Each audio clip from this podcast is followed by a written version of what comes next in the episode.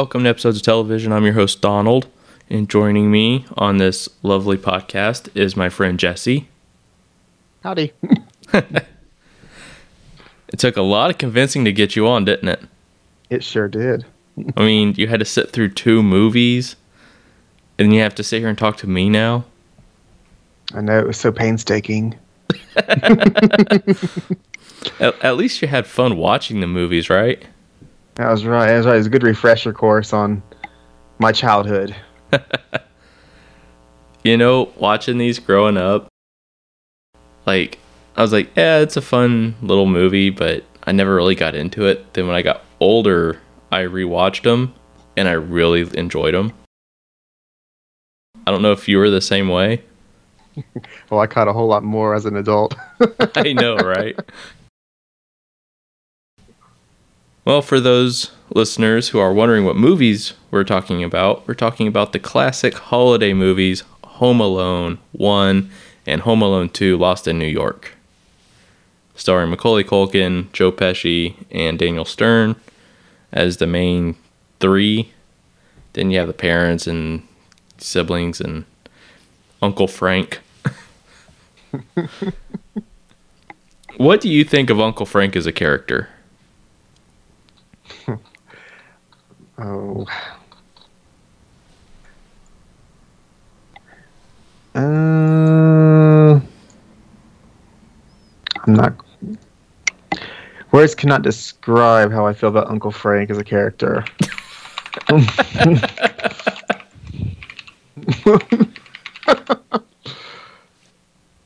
Just to let you know, I, I caught you clacking your keyboard. Yeah, you did. You sure sure did because my ma- my mind totally froze the moment you asked me that question. Because my the only people I'm thinking of are the uh, a few of the little actors that I seen just a moment ago, and Uncle Frank for some reason was not registering into my head. Oh.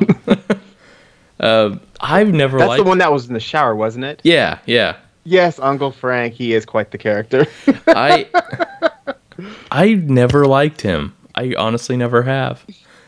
And I really liked in the second one when Kevin's like Mr. Cheapskate like in front of everyone. The mom's mouth is like about to drop. Like what? What's going on? I just love that someone like called him on that crap. Absolutely. I was kind of I was just disturbed at his physical presence inside the shower. Um, I was reading that there is a lost a lost scene from Home Alone 2 where they're waiting at the airport to fly from Florida to New York and Frank is like being a dick saying that Kevin ruins everything and the parents actually stand up for Kevin but no one's like ever seen it and it's like gone like so I don't know if it's true that scene exists or if it doesn't. But I, I don't know I- why they would have that on there. That would kind of defeat the purpose of that of the the way they treat him, anyways, wouldn't it? you know, he gets treated a lot differently in the second movie. I don't know. I, feel like they tormented him then too. Okay, so like, okay, so I'm, I'm gonna give a couple. Since we're getting into, I'll give a couple quick summaries. Uh, Home Alone one, family goes to France and there's a power outage. They leave youngest child at home alone by mistake, and there's two burglars try to break in the house to steal stuff, and then insanity ensues. In the second one, family goes on a trip to Florida. Kevin gets on the wrong plane, goes to New York. Then the family has to go to New York to go find him, and he runs into the same bumbling crooks in New York and has to let insanity ensue again. But in the first movie, like, they treat him so bad. Oh, you don't know how to pack a suitcase? Well, you're a retard. Like, what? like, he's never done it. He had. He has to be shown how to do something or have someone there making sure he's doing it right. So I don't see Uh, why yeah. well, I don't understand why everyone's like you're incompetent. uh, Well, I mean, he, children are incompetent at that age, and if they're not trying to, to do anything, well, kind of explains the whole scenario for him. but here, here, here's the thing, though. He's he's asking, "How do I do this? What do I do?" And they're like, "Ah, you're just an idiot and you're incompetent." So what he's good at making traps.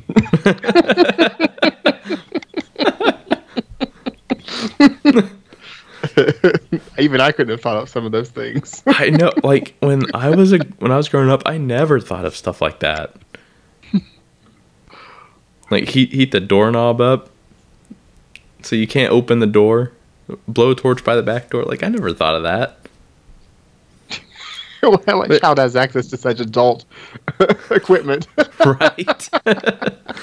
um, one thing that you know I really never thought about until I watched. Uh, I just watched them back to back, and one thing I never really thought about was at the very beginning, Joe Pesci's dressed up as a cop, standing in the house, but everyone's ignoring him.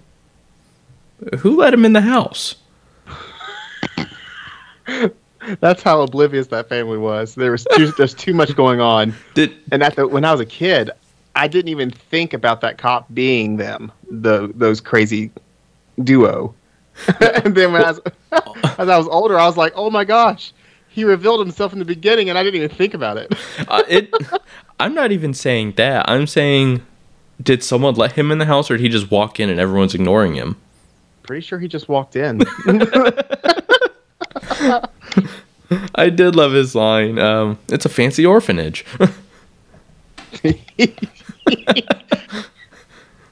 I mean, you might as well call it that. then um Kevin, he's being, you know, oh, you're incompetent, you're an idiot. Uh, one one uh in- insult I never understood was uh the redheaded brother calls him cheek face. There was nothing unusual about the child's cheeks. I know. like what kind of hey cheek face? yeah, my face has Like cheeks. um, but I did like when Kevin got like he was so fed up. He's, he yells, "I wrote this down. When I grow up and get married, I'm living alone." I can totally relate. so he's gonna get married and just live in his house with him and his wife, or is he gonna like kick her out? Probably get married to himself. I mean, that's what I plan on doing. I mean, I'm already halfway there. You're still in the getting to, you're still in the getting to know yourself phase, right? Absolutely. It's probably going to take the rest of my life.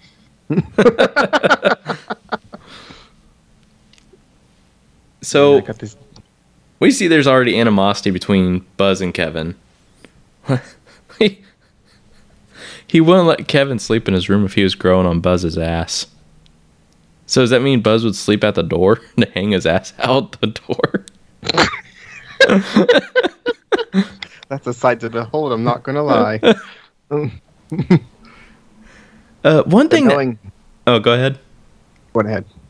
One thing that doesn't make any sense to me was after um, Buzz is being a dick to Kevin, he looks up and he goes, "Oh, old man Marley." They go to the window and the fucking blinds are drawn.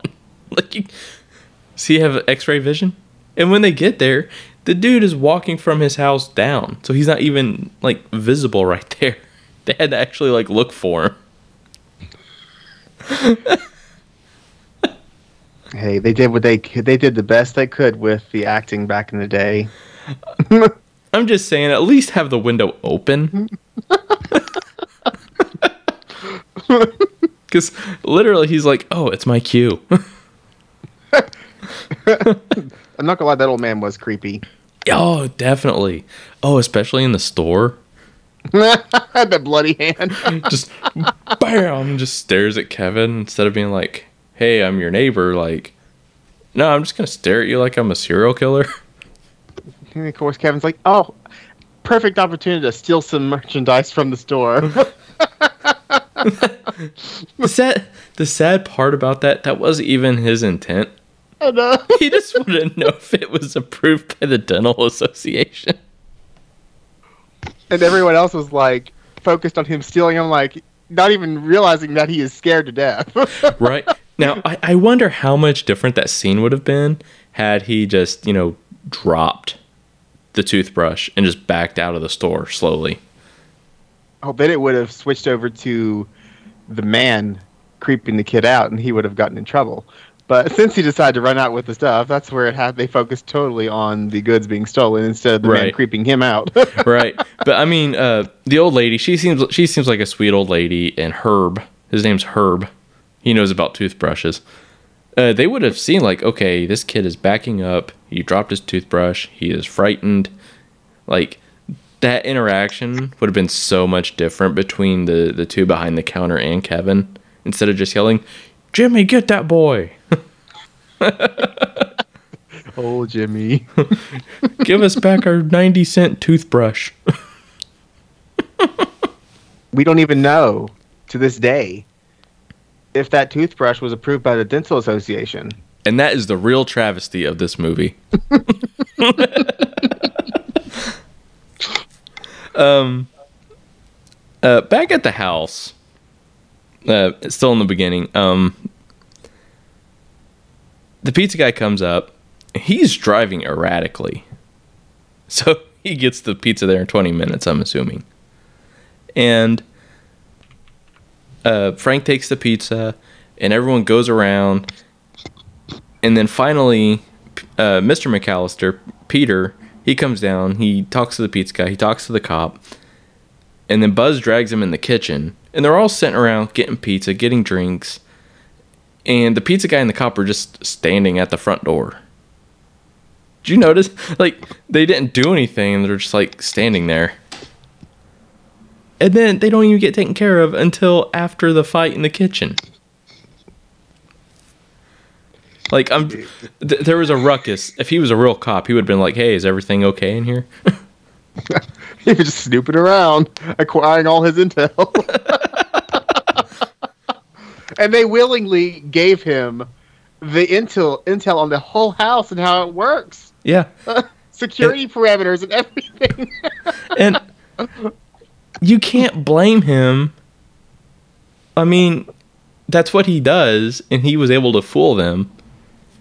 I don't think we ever had cops just roaming door to door asking about your security systems. That maybe that's what happens in the big cities, but around here where I live, I've- you'd still be in trouble. I've never experienced that. I've never heard of that. I feel like that's not what they do. No. so the fact that that was a red flag right there, but they were so distracted by the animals in the house that they couldn't figure out what he was doing. right. The- oh man, we're just getting started too. uh, they, you know, they have the fight, and uh, Buzz ate Kevin's pizza. Uh, Kevin got mad, pushed him, started this whole kerfuffle. When they're cleaning up, uh, they're cleaning up the table where all this like soda and stuff spilled, and they threw Kevin's passport or his plane ticket in the trash. it it took me forever to realize that. Um, but um, Frank calls him a jerk. Uh, the redheaded brother calls him a disease, and I'm like, um, where are the parents at? They should be like, hey, that's that's a step over the line. Kevin's the one in trouble for everything. Like, he gets treated so poorly in the beginning of this. You could almost call like CPS or the cops for neglect on Kevin. But I feel like there's a backstory to this Kevin. Like he sounds like even before this movie was even a movie that he caused trouble all the time. Yeah. So most likely they have rhyme and reason for why they're doing this to him. The the bad part is they don't tell us that. The, like the worst thing he did was he messed around with a hot glue gun and new fishing hooks to make ornaments. Because he couldn't use the old ones; they had dried fish guts on them. Like that's the worst we've heard of him doing. But he's a disease, and he's a jerk, and Man, I wish that was the worst I was called. right? I did love the interaction between him and the mom when they're at the stairs. She's like, "Get upstairs." I am upstairs, dummy. I, mean, I love that line. She was at wit's end. Yeah. and then and then as soon as it's oh, you're going to the third floor, and then he weaseled out of um not sleeping with the cousin that, that wets the bed, Fuller. Um that was like really the setup for the premise of the whole movie. Because if they had the other kid up there, they would have had to have went and woken both kids up. Even in the insanity that ensued the following morning. But since he's upstairs alone and they're in a hurry, they forget poor little Kevin, who's incompetent and retarded and helpless. But hey, he wished for this to happen. Yes, he did. That's a that's a smart wish sometimes. sometimes you're at that point where you're just like, okay, I need a break from everything for like a solid week. Power outage in the middle of the night, so they get woken up by the doorbell at eight, at eight, which was the time they were to leave. Now there's 15 people in the house. They all have to get ready. Then they have to get to the airport, get through international security, which takes longer, and get to the um, the gate. And they do all that within the amount of time. They don't tell us what time the flight leaves. They just say they have to leave the house at eight. Frank was right. When he, he's like, realistically, we'll never make this. He is absolutely right. Nowadays, just doing a, a standard like city to city flight, they want you there like two hours early. International, I've read three to four hours to get through security and everything. There is no way they got 15, well, 14 people through security and to the gate in that amount of time. And they're all running through the airport and they're constantly looking back. So I'm like, They're always running to that airport. I'm like, okay, so you see a large pack of people running through an airport and they're looking behind them. I'd be like, should we call the cops? I mean, I can't remember. Actually, I don't have any experience with how airports was back in that time. right? Like maybe they weren't nearly as tight in security as they are today. Well, I guess they. I doubt they were. So maybe it didn't take nearly as long to get through these security checkpoints like it does now. Maybe. the next the next note I have is um, you know after Kevin realizes he's alone, um, he wants to sled down the stairs. That just doesn't sound pleasant to me. If okay, you we see from the camera angle that you have the stairs and the door is off this way to the side. So if he went down the stairs, he'd have crashed into that wall. He had had to have went down at an angle to hit the door. Hey, you know how he is with his destruction.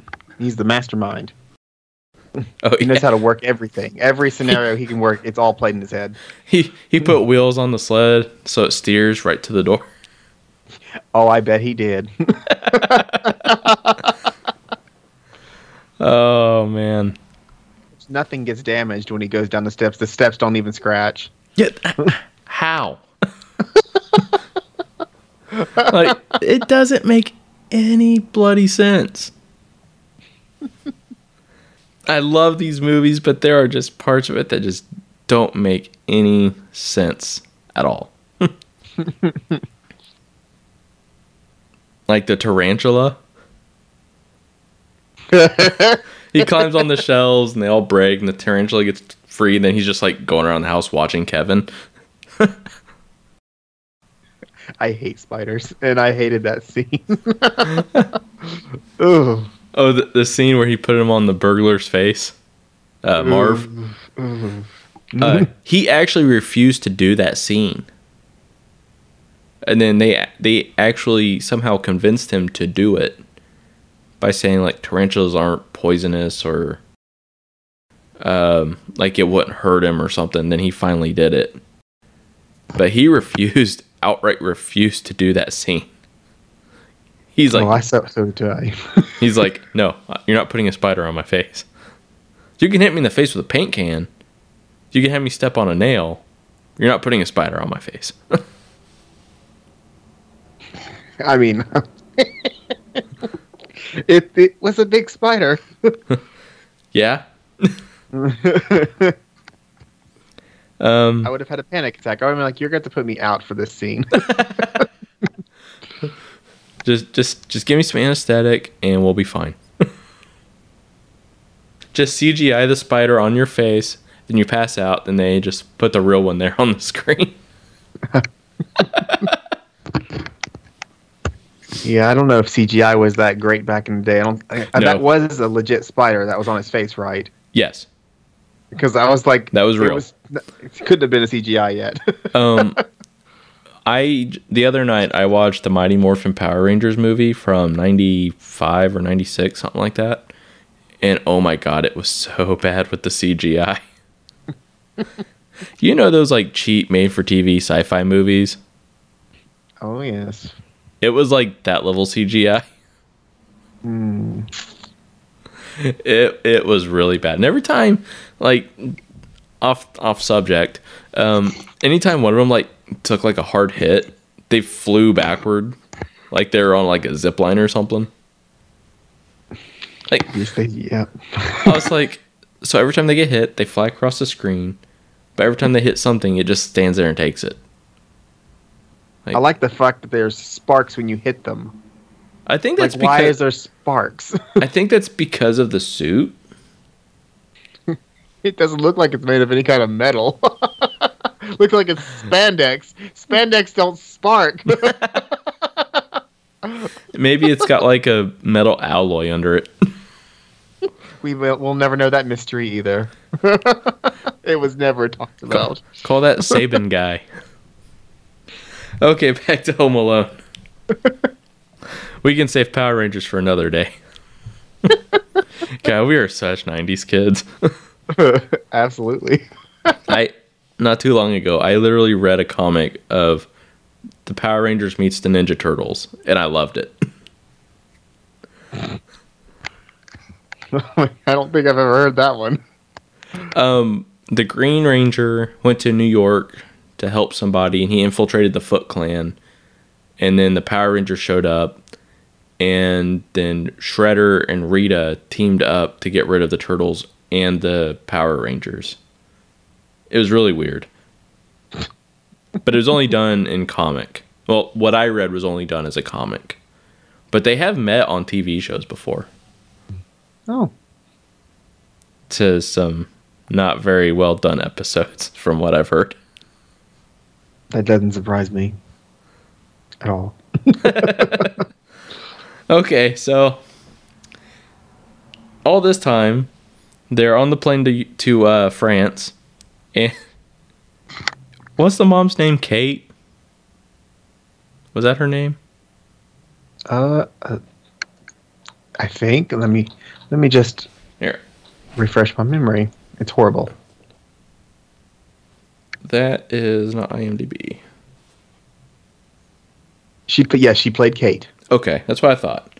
Um, she has the realization they left Kevin, and while Peter, um, and Frank's wife, whatever her name is, they're trying to comfort her and get her to calm down. Frank's like, "Well, if it makes you feel better, I left my reading glasses." he he equivalates his nephew to a pair of glasses. Like, and I love the look they all give him. They're like, "What the hell?"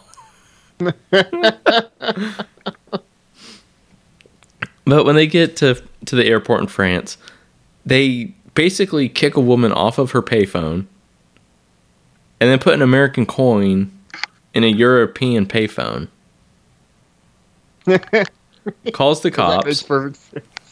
calls the cops, and she says, "Oh, phone lines are a mess," and everybody else calls all the neighbors.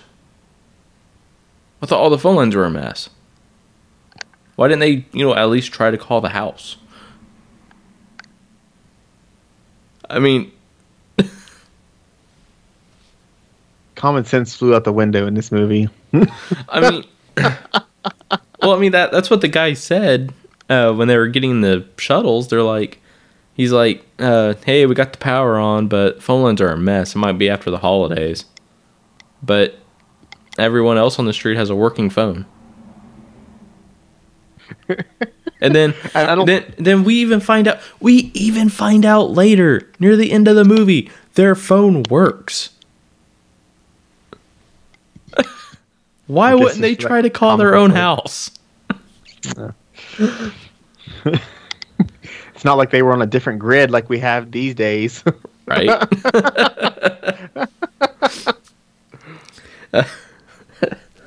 this is why we don't use landlines anymore. this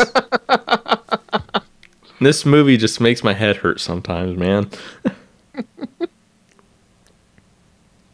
Magic of comedy. It doesn't have any boundaries. Um, they get a hold of the police, and after a bunch of back and forth with the police, uh, they manage to send a policeman to the house. But all he does is knock on the door. He doesn't even announce himself. He knocks on the door. He's like, "Yeah, there's no one home."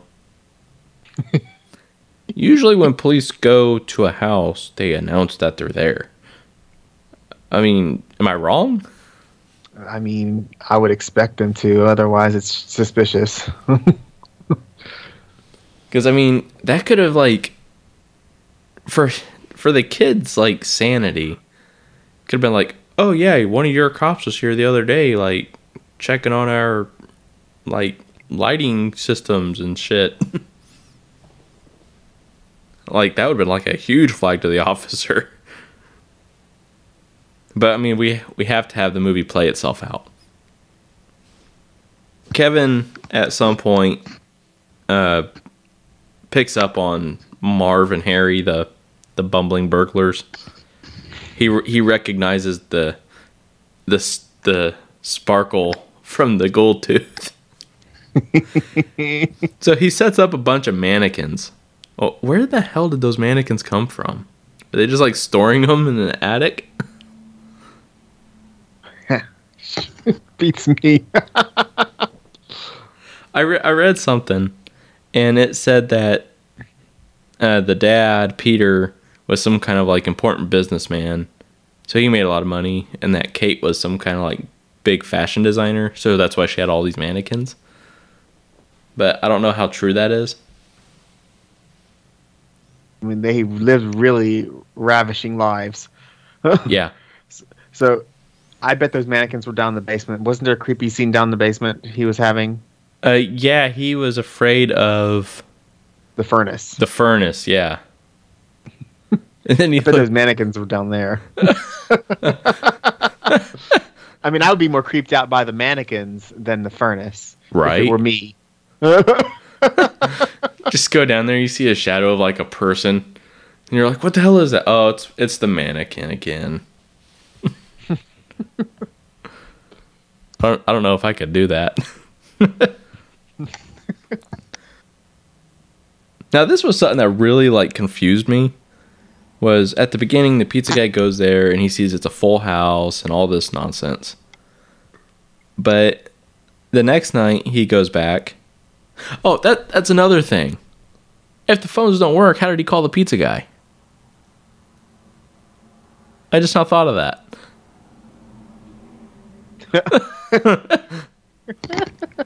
I was trying to think through this. I'm like, yeah, that power did go out before that. Um, I don't know. Uh, but anyway, the, the second night, the pizza guy gets there, goes around to the ha- back of the house, and he only gets a 20 cent tip. uh, then he, Kevin plays the Angels with Filthy Souls movie and scares the hell out of the pizza guy. Like, okay, you just heard someone like yell at you, and they're like, I got a gun, and they're firing it. Like, wouldn't he be like, I should call the cops? Well, my first response would be to run. Right. But after Then you get to safety, after you get to safety, you're like, okay, something was definitely wrong there. so my this is the part about that one. I did he actually pay for that pizza? I feel like he didn't because Yeah, he yeah. he made it run. He uh threw Did he slip? it was eleven it was eleven eighty for the pizza, and he threw twelve dollars through the doggy door. Gotcha. Uh, I don't know how I missed that part, but I was like, he stole something else again. Pizza.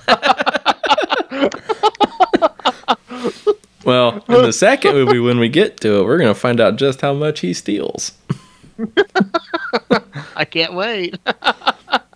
Uh, I really didn't take any notes between that and um, when he sets up the booby traps. Um, he goes and talks to Sam. Okay, th- this thing it. I, I gotta prepare myself. He goes to the store, and the cashier lady is checking on him because she's like, "Okay, this is a major red flag. A kid shopping all alone in a store." okay, so then he goes and talks to an elf from Santa's workshop who points him to Santa, who gets his address and he's like, Oh, his family's not there? They don't do anything. And then he talks to old man Marley in the church. Actually gives him some for being eight, he gives an old man some like really solid advice, like maybe you should call your son. Being in isolation causes you to think deeper than you really need to. I know, right? I've learned that the hard way. I live that every day myself. um, but like when he was, when him and Marley were like talking to each other, he couldn't be like, "Well, my family's gone. I wished them away, but so I'm living at home alone." like, I wish them away. You'd be like, what? uh, it d- doesn't work that way, son. You can wish in one hand and shit in the other. You tell me which one fills up. so he gets home and he's like, okay, I got to defend my house. I don't know what time it is. But between then and 9 o'clock, he sets up the booby traps all through the house. It's already dark, so we're going to go on ahead and go with it's probably uh, seven o'clock. Six, since, six, seven, since we're going to be in the new time change. Six to seven, maybe. Hmm Okay, so that gives him no more than three hours to set this whole house up. I'm calling bullshit. I ca- I told you he's a mastermind of scheming and tricks and dangerous things of all things. I mean, every single one of these traps, most of them would have at least a seventy percent chance of you dying. Um, when he he does eavesdrop on them when they they go they actually go to the house and they spy on him c- cutting down part of a tree, and uh, he hears he overhears them. Oh yeah, we're gonna hit the house tonight at nine o'clock. But they don't say anything about their plan. But he knows to automatically go to the back door. Is it because he put the the heating element on the front doorknob? You talk about uh, oh, you talk about the uh, the very beginning of the booby traps.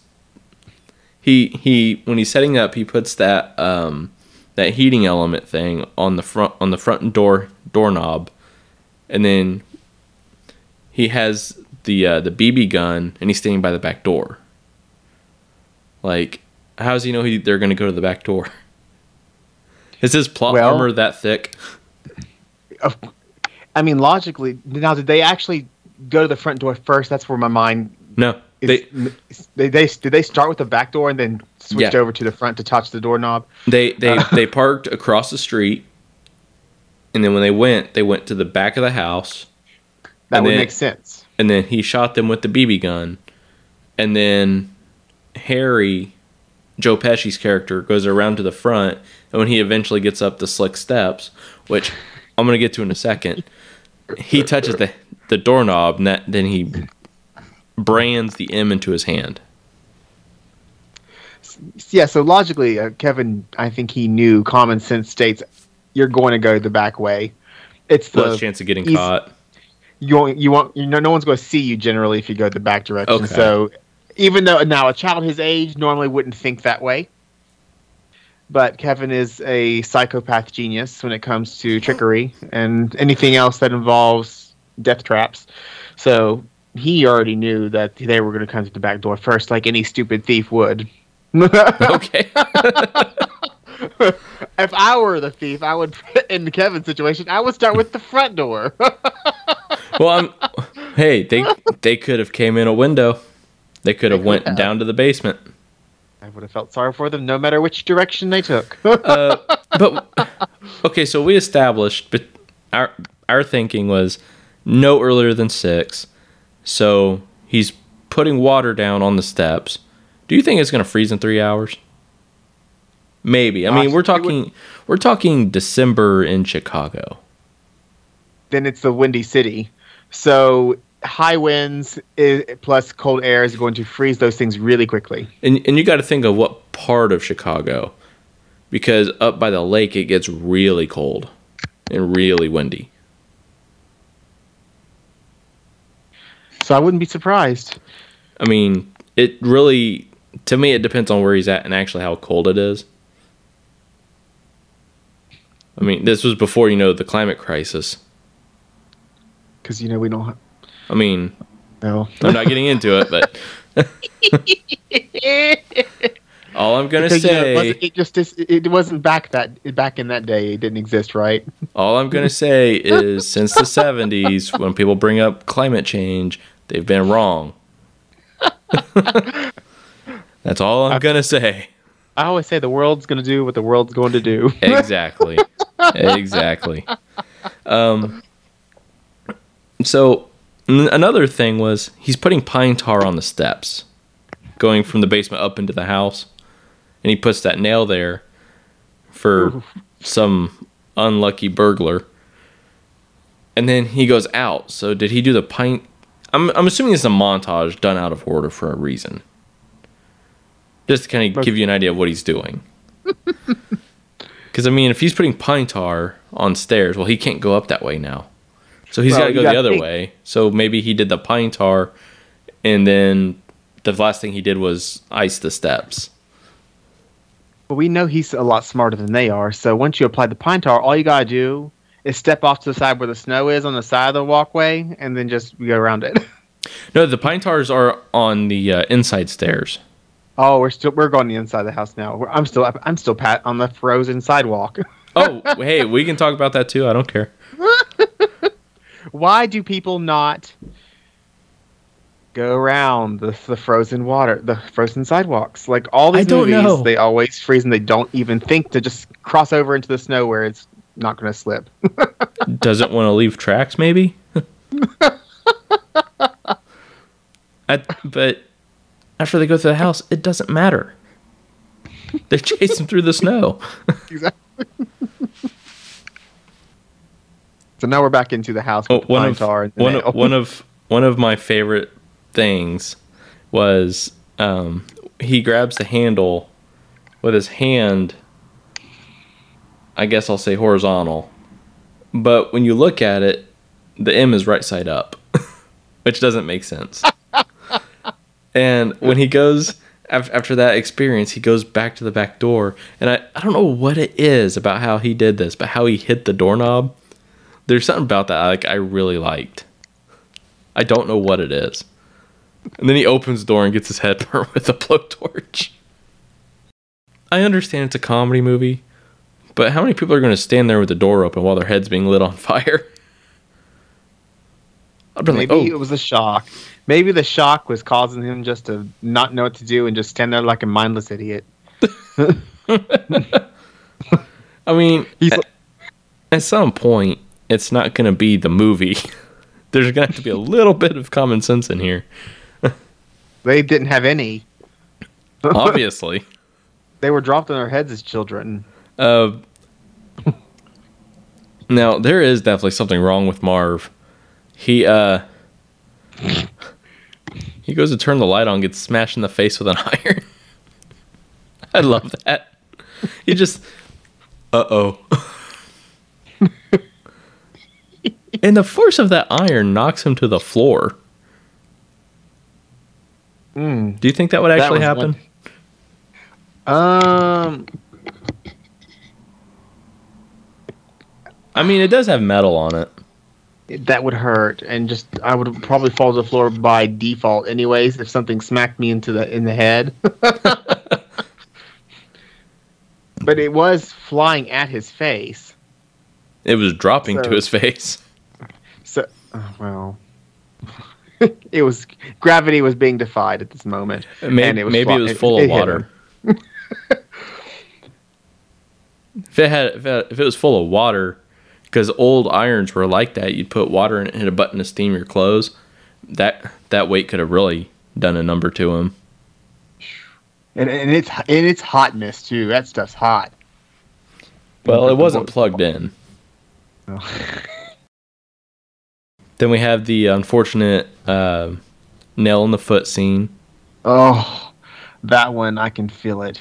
and of course, there's no blood, of course, because you know when you impale your foot with a nail, you should Uh, bleed everywhere. it- but you know, it's, this is a um, PG movie. It, it's been proven that the soles of the feet are the toughest part of the body. but it went right in all the way through. I like how he just like barely sets his foot on it. it's like he's like trying to sneak up the stairs. One of my absolute favorites was when uh, Harry walks through the door, gets covered with glue, and he trips the fan and blows feathers all over himself. And then Marv comes in from he makes somehow makes his way up frozen stairs. He comes in with bare feet onto ornaments, and they run into each other. Marv, Harry, why the hell did you take your shoes off? Why are you dressed like a chicken?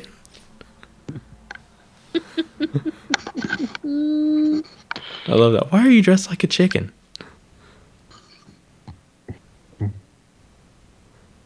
Can you Uh, imagine walking on a bunch of broken ornaments? Oh How no! painful that would be. Like shards of glass. Yeah, no. do you th- do you think Kevin has a foot fetish? I think he does. it's a very uh, masochist style foot fetish. he likes to see people writhing in pain on their feet. writhing in pain, that is. Uh, yeah, and then later, I mean, just a l- little bit later, they chase him to the stairs, and they all they both slip on micro machines, and he took one that we've seen, and he points the back of it up. so I imagine that that felt good going into a foot that's been on broken ornaments and a nail, plus walking on ice. that probably affected his feet a little bit. And snow.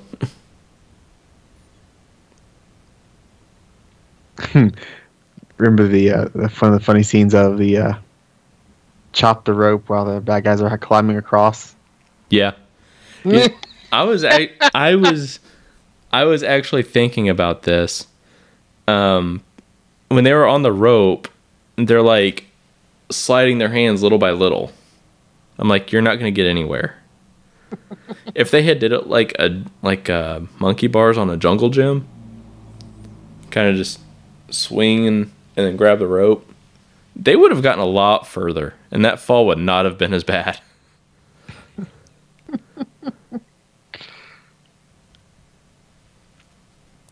But I think Marv is right not to go out on the rope.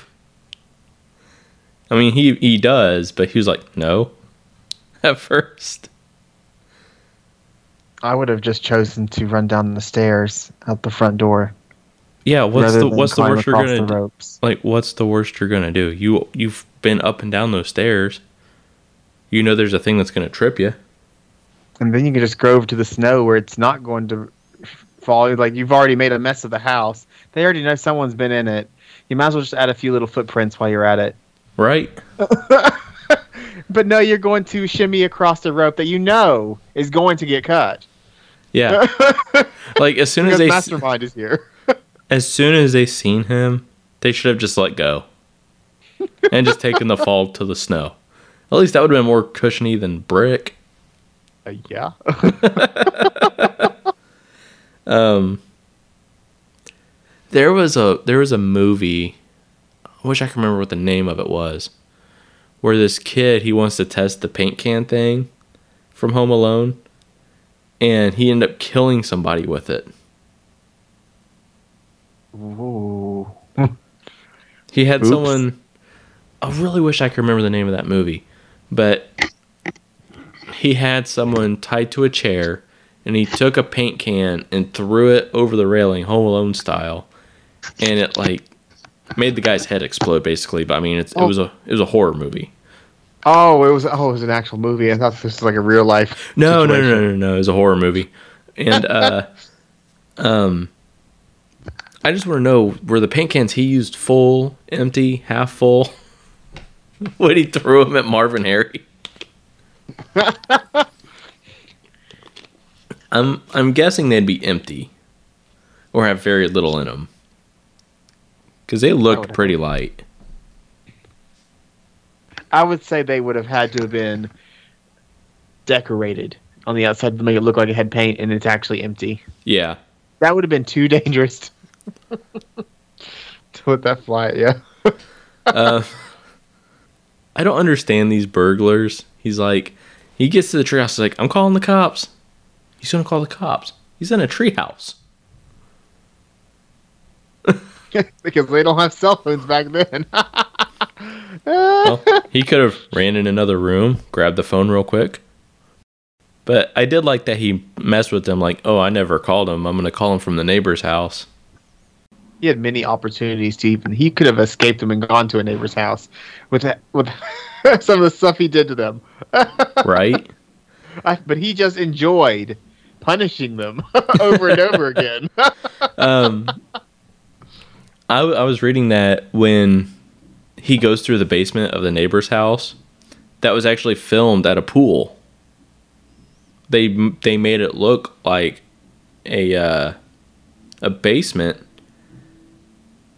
and then they cut in where he goes up the stairs, and they did a really good job on that scene. But there's one thing that did worry me because the basement's filling with water, right?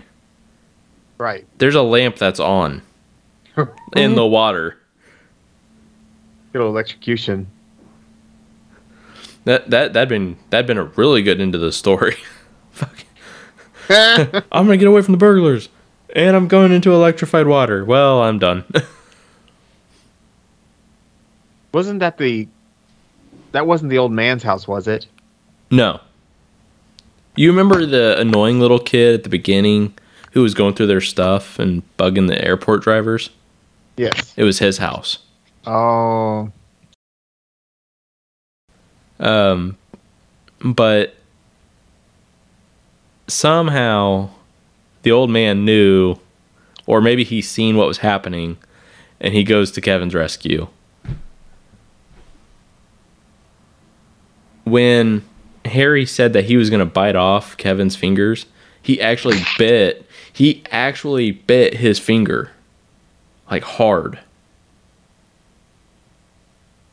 I, I don't know if like I don't know what exactly happened in that moment, but yeah, he actually bit down onto Macaulay Culkin's finger real hard. in real life. yes. Oh, that had to have sucked. Yeah. And one thing I did like about uh, Joe Pesci's approach to the movie was he didn't like when they filmed the first one, he didn't want Macaulay Culkin to know who he was. He wanted him to be afraid of him. And then they were filming the second one, and Macaulay went up to him and asked him a question, and Joe Pesci just told him to shut up, get out of his face. He's like, everyone treats him like he's this little king, and I don't. I think he likes that. like, yeah, I can get behind that. so the police get the wet bandits, the bur- the bumbling burglars. Um, the next day, Christmas Day, um, finally after this harrowing journey we've never talked about, uh, Kate finally shows up at the house. She flew from, I didn't get all the cities, but she got from, she went from Chicago to France to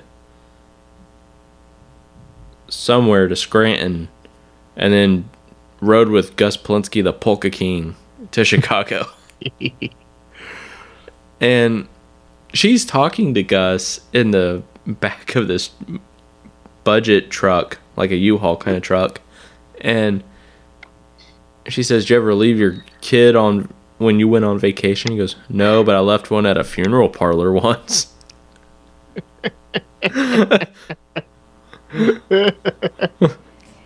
and you know what's amazing about that scene? John Candy improvised that. That's hysterical. how how twisted do you have to be to be like, I left my kid at a funeral parlor? That would be horrifying in its own right. I know, right? but Kate gets home and she apologizes to Kevin, and Kevin's happy to see her. And then the whole family shows up after, after she's like, "Oh, they couldn't make it," and uh,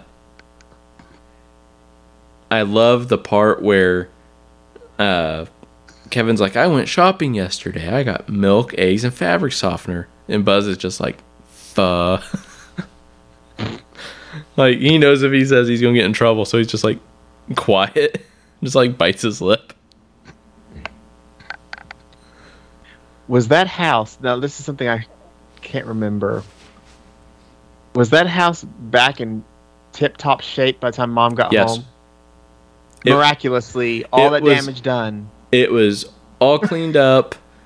um, everything like the only thing he didn't clean up was the gold tooth. Like, there's no way. Like, it's impossible for that child that age to clean up such a nasty disaster. Okay, let's let's let's look at this one.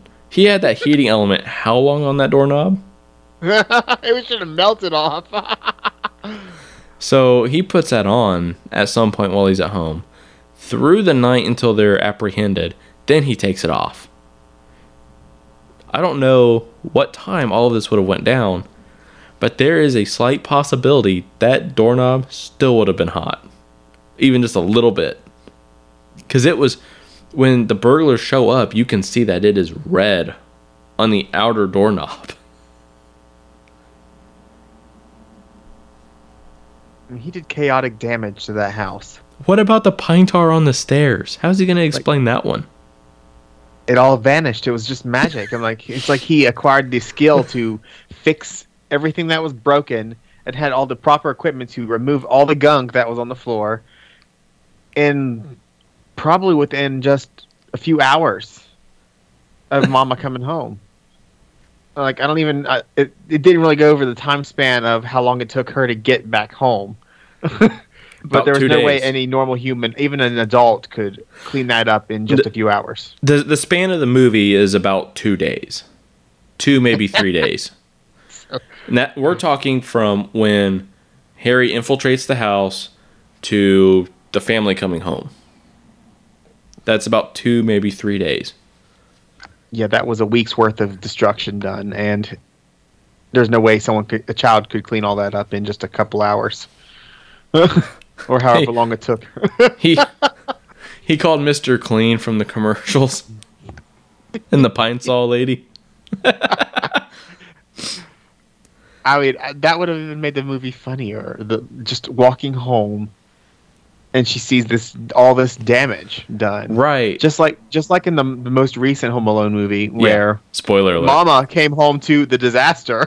I know that is honestly that is one thing I really enjoyed with the new one was oh something went down here.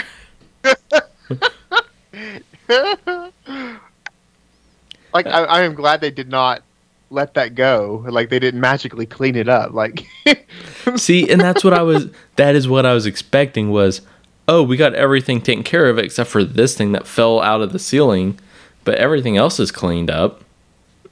Like, I was honestly expecting that, and I was gonna, I was just gonna call bullshit. Like, really? you know, but they left it how it was. Um, everyone gets home, and uh, Kevin surprises them all that he went shopping, and Buzz is happy that he didn't burn the house down. And then Kevin goes and checks through the window on Old Man Marley, who's holding his granddaughter. He's made up with his son, and then you hear Buzz's 80 yard voice.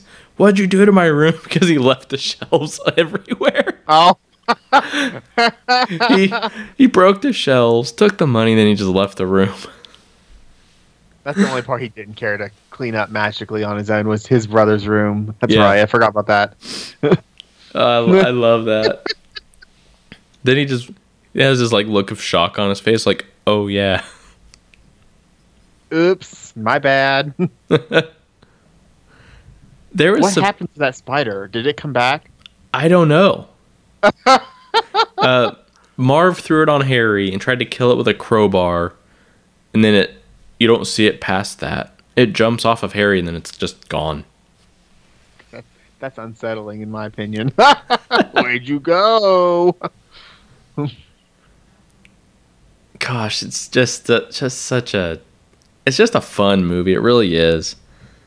But It gets so much better in the next one. I think I think the second one's more interesting, but there's something about the first one that I really enjoy. I think it's that we're introduced to the whole family and how he's treated and how he has to stand up for the house and everything, you know. Looks like Kevin got to hold your doors in the background. Possibly. uh, he he used them for uh, for one of his booby traps.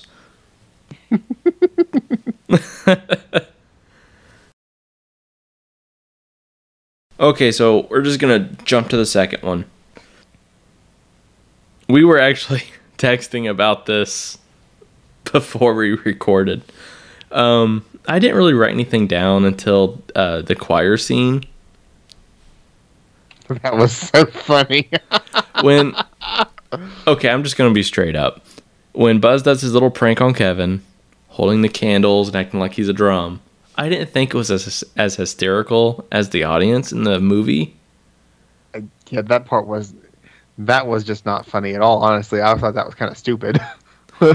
but then kevin pushes him and buzz throws his arms out to knock two people off the that stand and then everybody else falls around him. I'm like that wouldn't happen that way. Because if everybody fell then kevin would have fell. And then the tree comes down and, and hits, hits this nice little old piano playing lady. That was hysterical.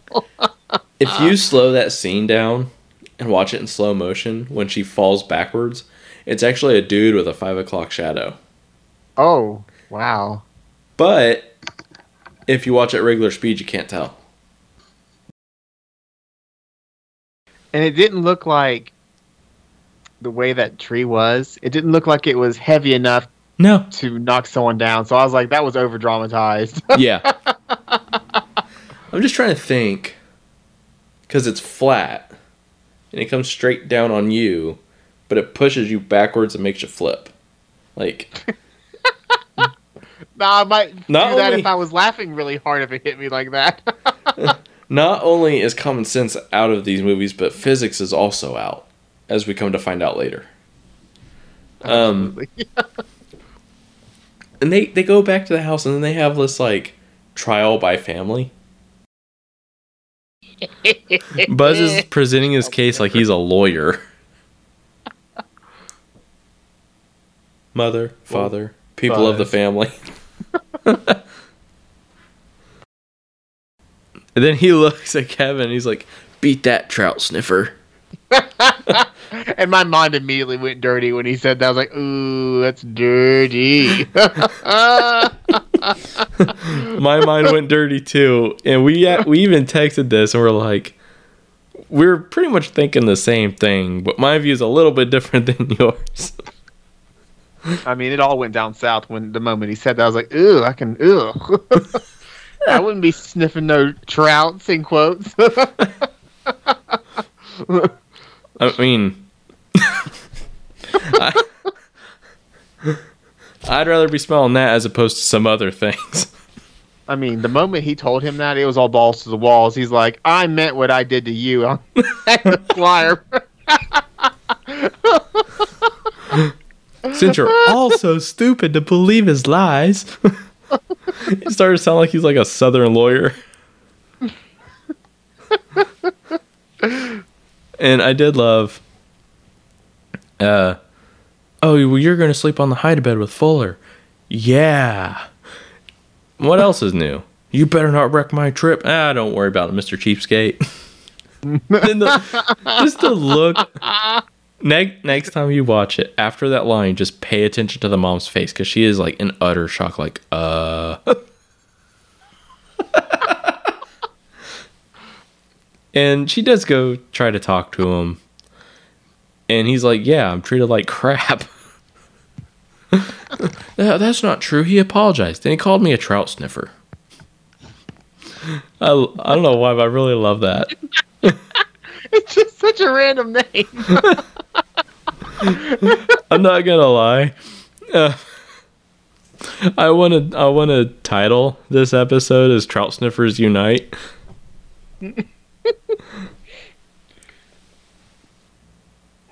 he did say to his mom that he'd rather kiss a toilet seat.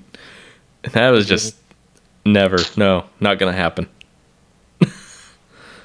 I cannot hmm. imagine anyone doing that.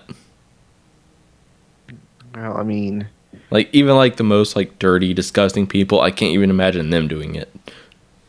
as long as it's a clean toilet seat, it's okay. Oh, if it's brand new, Yeah, it's like he didn't say what kind of toilet seat. Like, if, for instance, he's if gonna cut a. if it had a trout sniffer sitting on the toilet seat, I would not be kissing that toilet seat. the trout's on the toilet seat, buddy. That'd be that, would be No. gross right there. No trouts No. on the toilet seat. If it was a if it was a toilet seat that was cleaned with like clean uh, Clorox wipes and then all that stuff, zero germs on it, I'd probably kiss it just to get out of the situation. But most likely, the they would probably put the trout right on that seat and wipe it down a little bit with that. And then yeah, I wouldn't be kissing that toilet seat. Could you see him going into like Lowe's or Menards or Home Depot? Gets a brand new toilet seat. I love this one. I could. It- it'll it'll replace the one I'm gonna blow up in this movie. uh, this part doesn't make any sense to me because the um the dad he unplugs the alarm clock to get another thing unplugged, hmm but he doesn't think to set the alarm back. So this is this is his fault. They almost missed the flight to New York or to Florida. Every time, like clockwork, or not working. Um, they get they, they they get to the um the airport, and again they're running through the airport. Kevin, you you even said this. Kevin just like nonchalantly stops and he switches his batteries, and he's like, "Dad, wait up!" After they're gone, then he follows the guy to the wrong plane. Like, yep, I could see that happening. he gets I mean, on. he at least made it past his home this time. He wasn't home alone. He at least made it somewhere else. they should have called it. They shouldn't have really called it Home Alone too. They should have called it something else. It was- because he wasn't home. it was actually going to be called Alone Again. oh, actually, you know, he was at a home Yeah, by himself. That His uncle's home. home that was. He was in a ho home tell.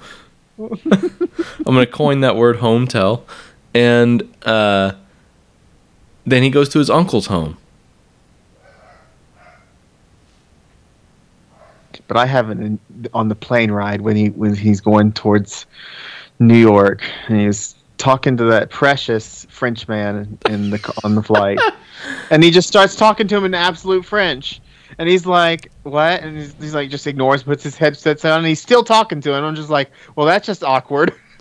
um, I I was, I was looking up different fun facts about Home Alone 2, and he, I guess what he is saying is something along the lines of, "Hi, how are you? This is my first time in America," and basically saying that he's a tourist and he's looking for places to eat. Does his parents know places to eat? Like all kinds of like touristy stuff, but he won't like stop when Kevin puts the headphones in.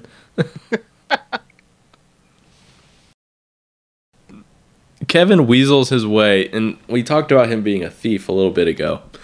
He, he's got his dad's money, his credit card. He gets himself into one of the fanciest hotels. How much do you think that suite cost? We're not talking just thousands of dollars here. There was way more than just thousands of dollars spent at this hotel. Almo- as we find out at the end of the movie, nine hundred and sixty-seven dollars just on room service. that is insane. But you, did you see what was in that hotel? I mean, they had a stinking Future president. of candy. Like there's all Yeah. these goodies and junk food in it. yeah. I'm like, man, who supplies those hotels with that? That is fantastic. So I was like, I know this place is ritzier than the Ritz. then then when um, you take something out of the fridge and they go to restock it, they're like, okay, charge that card. So these charges probably came up after they checked out. But then it got flagged for fraud for being stolen. So what are the odds that maybe he didn't even have to pay those charges? That that's ooh, that's a really good. Th- I didn't think about that. Because I was going through this, I'm like, he stole all that crap, but his dad didn't know he had his cards. It was classified as stolen. Maybe he's not going to be held responsible for something like that. There's a good chance. Myself, I was involved in an incident like that where there was a data breach and someone had got my credit card number and bought something and I called the company and they're like, "Okay, we'll take the charge off," but then they never did. I still had to pay the charge. And I was furious. was the cap was the company Capital One credit card? No. um.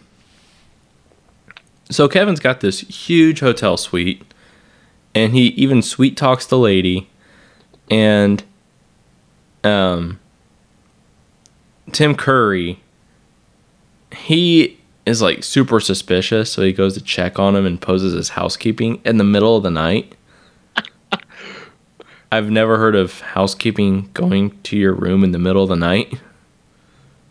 I at first I thought they were going to be the actual true bad guys in this, just the way they were behaving. Every bit of it was sketchy. Right.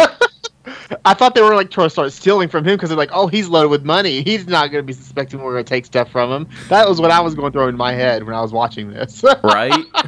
I wasn't thinking that they were going to apprehend him and wait for his parents to come pick him up because Right. that was not the impression you get. Rob him, throw him out the loading dock. um, but when Tim Curry gets up there, Kevin inflates his bozo doll. Where did he have that to begin with? The mom gave it to him to pack um, before the before the choir scene. So he had that in his stuff. Well, wait, no, that that still doesn't make any sense because all of their luggage, except for the bags he carried, went to Florida. So did he put it in his backpack? Must have been in his backpack. That means that he was using his crazy, twisted, plotting mind and thinking way ahead in the future. I'm going to need this for some weird reason. and that's why I was like, why does he have this? So, so what you're positing is he planned to get on a different plane. Because when he runs into the lady, he pushes her arm so she drops everything. It's a possibility. But he, you know, when he he looked, and that one guy that was, of course, oddly running as well, like his family was. He was running, and his from the back, he really did look like his dad. Yeah. So he might have honestly thought he was following his dad. I think he did believe it was his dad, but he had to have heard the guy say it was gate H. So he had to have been running and seen H and then went the other way.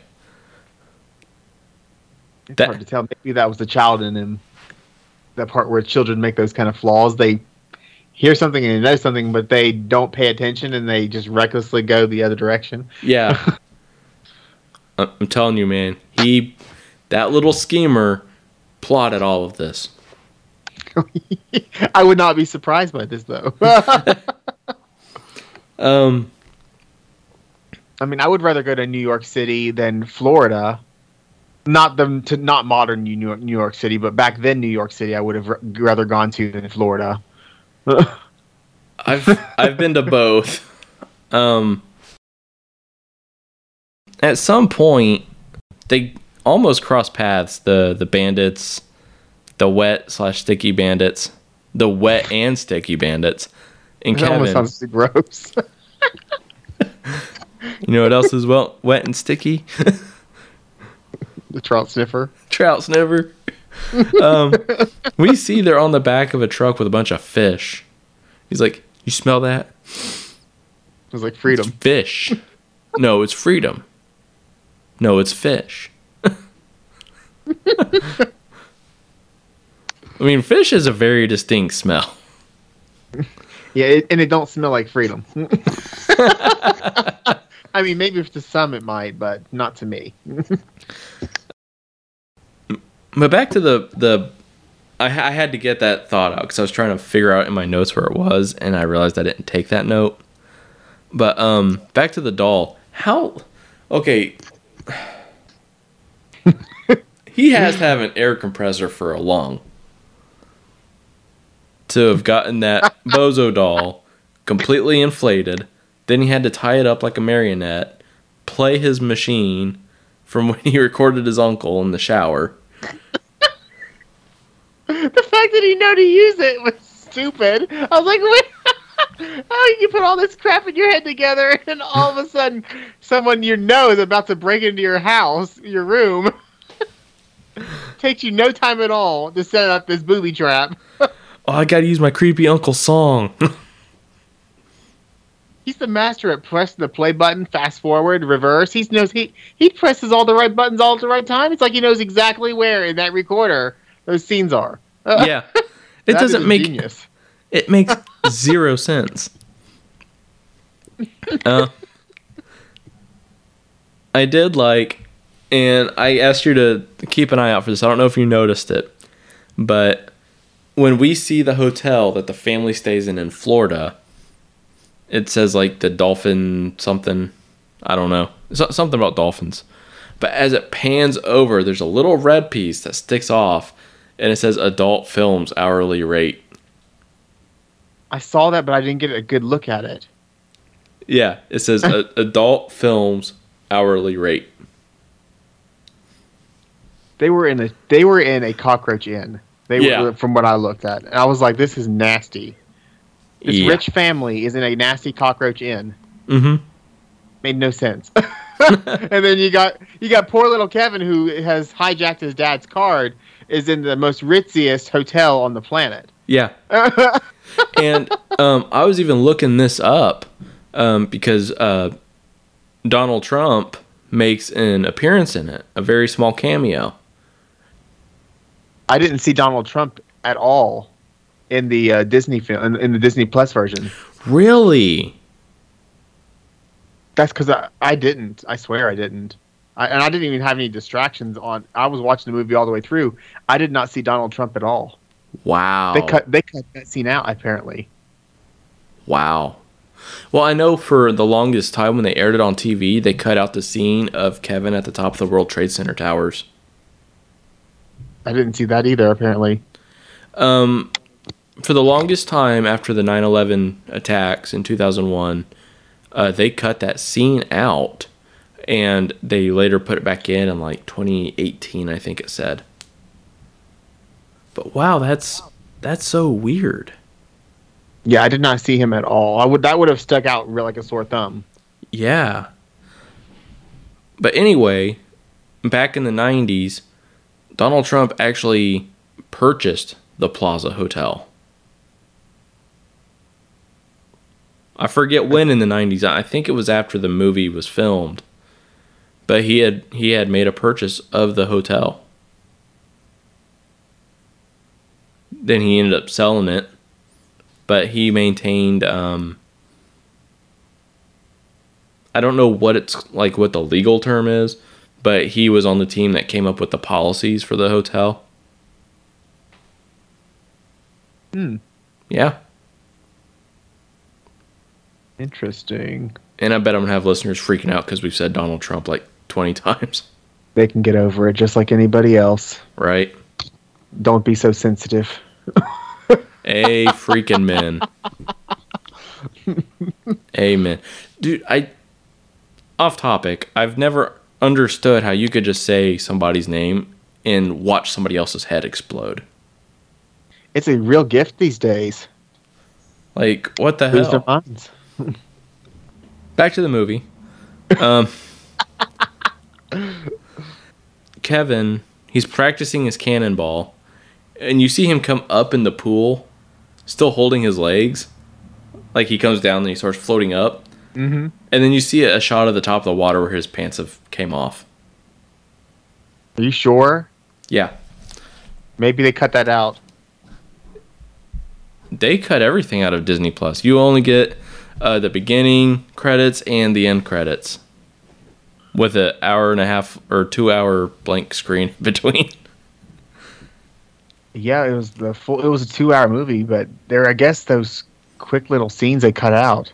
There, there's a scene where he goes to jump in a pool and he asks um, these guys. He in the old men for permission, which that, I saw all of that, and right, I thought the woman was going to get splashed. To be honest, I forgot about that scene. But And she didn't get splashed. and then he jumps in, and then immediately it shows him in the water coming up, and Right. then then it shows the top of the water where her shorts are floating across the top. Yeah, that part wasn't there. Wow. It ca- showed him coming up slowly, but then the scene switched. Huh. I watched them on DVD because I don't have access to Disney right now. Well, the DVD would have the uh, original footage. Right. um, That's the thing about any streaming services; they have full control over what is displayed versus the original content that was meant to be there. right. And it's it take it kind of it's kind of sad to not see the original way it was supposed to be. yeah. It's their censoring, and of course, you I feel like they shouldn't be censoring that. We're Um, in 2021 right now, and we see way worse things on modern Disney shows than you see in these old movies. There are things I do believe should be censored. Um, pants falling off in a swimming pool that you can't even see, but just trunks floating. That's right. silly. it's to intend a joke.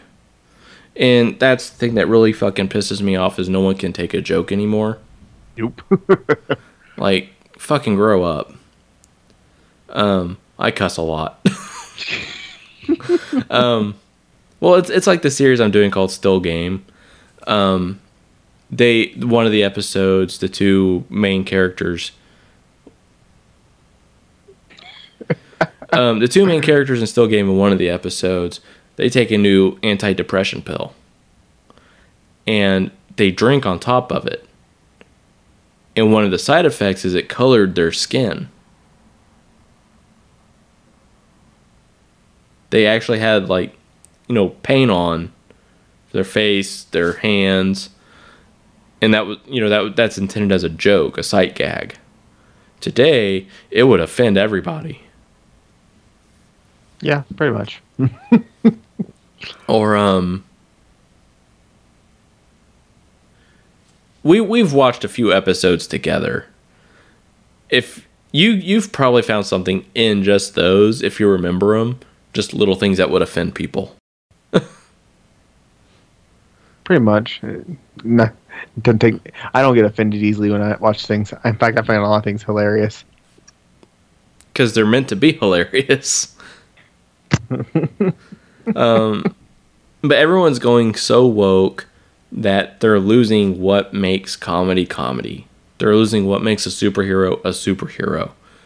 Uh, they're losing what makes a movie a movie. And it's ridiculous. Um, They want they just want real life all the time, and I personally get don't like it. they uh, one of the guys on YouTube I watch who re- who reviews movies, he he said it perfectly. Um, all movies and writers and producers want to do today is push the message. You know, equality, everyone's rights, racism, uh, anything. We have to push our own narrative, and that's what's going to fill seats. That doesn't fill seats. like when they did Captain Marvel, everyone's like, "You have to go see it. It's the first mainstream uh, female superhero Marvel movie." That's exactly why I didn't go see it. And I watched it when it was on when it was streaming on Disney Plus. That's when I watched it, and it was it wasn't bad, but I could it was just I was like whatever. They turned a male to a female character, Mhm. And I was like whatever. like, well, I I've never seen that movie, but from what I've seen about it is that it's just bad, and she has amazingly thick plot armor because she's a woman. It's I mean, almost, I just saw it as it was inter- it wasn't a bad movie, but it was uh, I wouldn't write home about it. It, it's like Rey from the new Star Wars trilogy, uh, dressed up for Marvel. She can do anything, say anything, whatever. We don't care. She's untouchable. Uh, that was a bit of a rant. so let's get back to the movie. They go in the toy store, or uh, well, yeah, I guess Kevin and Marv and Harry are all in there. I, I'm guessing at the same time. Kevin, he's talking to the owner, but like you said, he doesn't know he's the owner. And when he sees the picture of Mr. Duncan, he turns around and he's just gone. and that's literally the end of the. You don't see him ever again the rest of the movie. Yeah, you do. You see him at the end.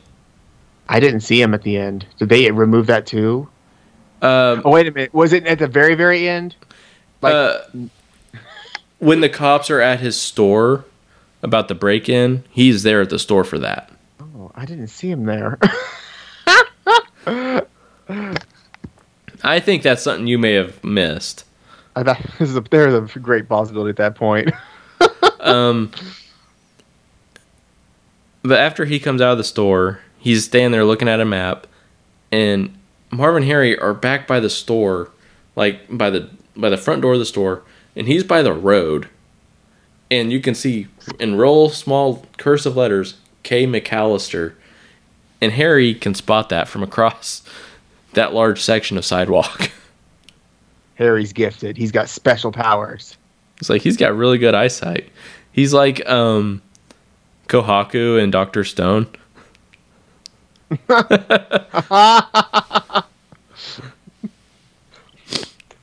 a good TV series, by the way. I, I'm reading the manga. I've I watched a few, quite a few episodes of the anime for it. It it's a really cool story. I'm really enjoying it. Um, back at the Florida hotel, uh, Kate gets the phone call of, "Oh hey, your stolen credit card's been found. We know where Kevin is. Where's he at? New York. He's in New York. That's that's all that's said is New York. Then you hear Fuller yell, "New York City." Yeah. Now I'm gonna explain something here. He the guy on the phone didn't say New York City. Kate didn't say New York City. They said New York. That's the name of the state. But you know, nobody really thinks about the state. When No. you say New York, they only think about the city, which is Right. usually what I think of. 'Cause- And, and heck, New York has two um, specific zip codes. Because there's two different separate se- sections in New York. It's Yeah. I think it's a lot more complicated than most states. It is. there's New York State, and then there's then there's New York. Yeah. there's New York City and then there's New York State, and one is within the other, but they're both completely separate. But I don't ever associate with other than New York City when I think of New York. Yeah. I don't think of the the broad spectrum where there's actual possible like countryside and outskirts. I never think of those sections. Right. um, Kevin, he's found out by Tim Curry, who's like so full of himself because of it. Um, he gets his stuff. He he does his little movie playing magic tricks and fools the people, the concierge and Cliff. That was a disaster. What I don't get is everyone hears all this gunfire and they come out of their rooms and they're laying on the floor and they're like, "There's no bullet holes anywhere." I like how he's mentioning all these names, and then all of a sudden they see when he mentions Cliff, they all stare at him like, "Ew."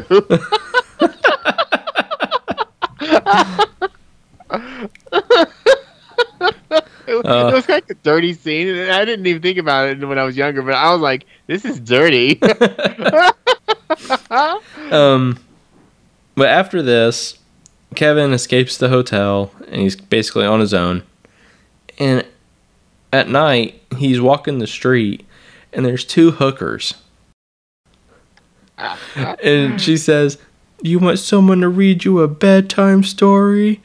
And I literally wrote, Is she trying to proposition Kevin? it's possible. I mean, as as dirty as this movie's gotten, that that's a little bit over the line. but but the way the cameras were angling and the way he w- his it was going on what his perception was of these people Yeah. so it almost seemed like possibly they weren't even saying those things to it but in his head it's what it looked like he was saying to him because they, he felt threatened by each and every single one of those people including the cab driver i'm like Yeah. He has it this looked like, like he was actually talking it's got this like obscured vision of what he's actually seeing. He's seeing like the dark side of things. But who knows? Cuz I mean, he saw The- them prostitutes he he sees prostitutes. He knows it's it's two ladies of the night uh, standing there smoking cigarettes and then like teasing him. But there's the possibility that they could have meant to proposition him, which is very disturbing to think about. Then he the the was it a homeless guy who yells yes who yells "Watch it, kid" and laughs at him. yeah, i'm pretty sure it was a homeless guy Um, and then there's the cab driver, like you mentioned, who's got like one eye. it's not much better, kid. you know what would make that scene so much better? what If they had Billy Bob Thornton play his character from Sling Blade say that. oh Mm, not much better. Here, kid. Mm. You got French fried potatoes?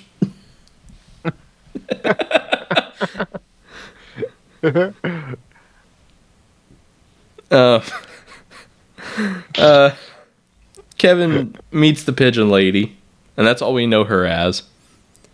Um, because I never caught her name, but he is like, again, wise beyond his years, and gives her solid advice. Like, so someone broke your heart. Whoop de doo, you still have it. You're still a nice person. and Once again, loneliness creates this magical wisdom. right? and that's something. Well, I'll talk about later. Um, so they talk, and we re- we see this time frame. It is nine o'clock. Harry and Marv told him they were hitting the toy store at midnight. So he has three hours to booby trap his uncle's house, get to the toy store to catch them, and to lead them on a chase away from there. It's impossible, especially when it comes to the, tra- the traveling on foot. Yeah, I mean, we don't know how these things are compared to like what what side of town is this? What side of town is this? Is it like three blocks away? Is it around the corner? Like we don't know this. And he has some like ingenious traps in this one. They're dangerous, that's for sure. What was it he poured in the toilet? you know that had to have been gasoline of some sort because it blew up. It didn't have fire an, hit it. It didn't have an odor to it. And that's Um, I I I can't think of vodka. if you had access to an alcohol bath. there's a like a like a kerosene or gasoline something like that that doesn't have an odor and i can't remember what it's called but he pours that in the toilet and uh he he has his It is kerosene. it is kerosene It's kerosene. i thought so well that doesn't make any sense because they could smell it on the rope Maybe he was using gasoline for the rope. no he, he has a bottle of kerosene on on the roof Well, maybe. Well, it might ti- just well, be for the movie the guy stuck his head in the toilet. He was thinking mainly of his head at the moment, so you're not going to think about what smells in the area when your head's burning on fire. You just see liquid. look. well, if you smell something that smells like gas, you're gonna be like, I have to stay away from that. What, what would you do though if your head was on fire and you saw liquid? You were you're you're in, in a panic at this point. All sense of direction Well- and common sense is gone. well, I already know my first instinct is not to do a handstand on a toilet. Yeah, but I would be ripping that hat off. Yeah. Wait, is that hat glued on his head? No, not So yet. I would have ripped the hat off if it was on fire. Yeah, that would make sense. I did like when it happened. He's like, he did it again. He did it again. Flashbacks, PTSD. Um, Kevin, when he was at the store, he bought this stuff called like Monster Spray or Monster something, and that's what he puts on the floor. That that green stuff on the floor of the basement, and and that's what he puts on the paint roller when he puts it on the ladder. I never knew what that was until I was reading uh, facts from IMDb about the movie, and that's when I finally noticed that. When Harry goes around to the back to jump on the to try to get in, and he grabs the ladder and falls, it looks like someone just like drops Jello on his head. That's what I saw. I was like, I was like, so I was like, so he made that? I was like, he made Jello and put on there. Like I thought that for years. But no, it's this like spray foam, spray stuff that he bought at the toy store. And he's like, I'm gonna need this. you know he had to have planned that. um he catches them in the act of breaking into the toy store, takes their picture, and this is where physics comes out of the picture again. Um, Harry jumps on the board, and Marv follows. Harry is launched into the air. He does a flip, lands and like demolishes a car. That's not what would happen in real life. That's not real physics. Definitely not. That's that doesn't have anything to do with common sense, That's cartoon physics. right? Bugs Bunny wrote that scene. Uh, they chase him down. He uh, climbs up to the top of the building. He throws bricks at him. That's one of the funniest scenes. I love that. You throw down your camera. He kept dodging each time, but his friend got hit every time. You know, if Kevin was Uh. smart, he would have threw two bricks. So he throws one. The guy sees it starts turning. Then he throws the other one. He would have turned around into it. I think that would have been better, but that's just me. Um, I did like. He's like, how many fingers am I holding up? Eight. Eight. okay. Uh, you're fine. Continue. After this, this is when Harry goes around to the back and he slides off the ladder, and Marv gets the unpleasant task of going through the front door. Ooh, that one. Ooh, that one. I cringed a bit on that. Oh, That, that staple gun. Ooh. yes, the groin, the rump, and the nose. Um, I did like when he finally gets up. He kicks the door in, yells that he's at the top, and he falls to the basement. that was my favorite. Um, one of my favorites was Harry when he finally gets up to the back door. He opens it and he drops a bunch of tools on his head. Oh, the bag of power tools. And it was just like wrenches and stuff. And he's yelling at the kid, You gotta do better than that. Okay, I'll drop a bunch of wrenches on your head. Two of the things I really didn't like was the scene where Marv steps in that green stuff. And then he can't like stop sliding. But then he does stop for a second. And then he waves his arms and he falls on his back. And you can clearly tell he is being pulled. Yeah, that was. that I was like, there's no way he could f- fly down that fast yeah. from that fall. Then we had one of my favorites, the electrocution scene. His- when he's a skeleton, his afro is so much bigger. Electricity makes the hair grow. Um, I'm just trying to think of other things that happened. Um, he, we mentioned he lit Harry's head on fire again.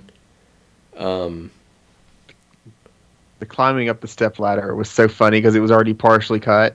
Oh yeah, and then she does that funny yell.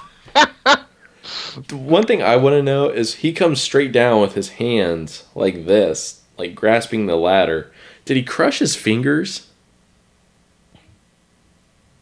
Um, I mean, do you think he would have? about Marv, right? No, Harry on the ladder scene when the ladder breaks. Marv was the one. Marv was in the basement. Is Marv the goofy short one or the tall one? Marv's the tall one. That Oh, gets covered so- in paint and electrocuted. Yes, okay, yes, okay. Um, Harry, he's on the ladder and it breaks, and he goes straight down.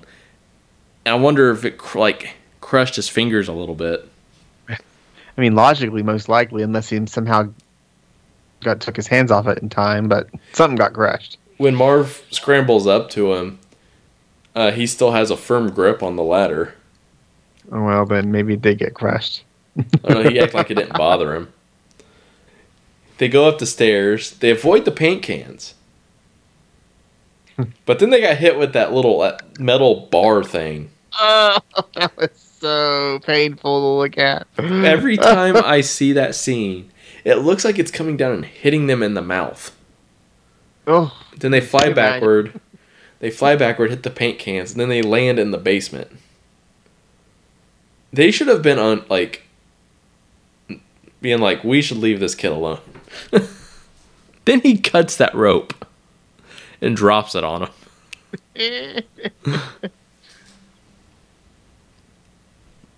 See, they finally get up, and is that when he leads them to the tool chest?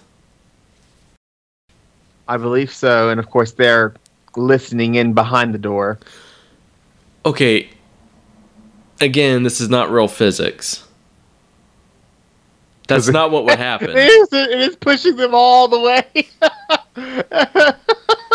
that that would have fell and then hit the door and open and then went face down like the no, it just kept on rolling. it, I was like, it comes down and then it stands up and then pushes them against the wall. It's like dude i swear when i watched that mighty morphin power rangers movie there was one guy he would jump down like he was doing like a, like a missile drop kick. He would fly all the way down and then sideways. And i was like this is like home alone 2 physics. They chase him up to the roof. Kevin climbs down the rope safely and then harry gets on the rope uh, no, no. Marv threw a brick at him but missed, which made him mad. I'm like, you knew it was going to happen.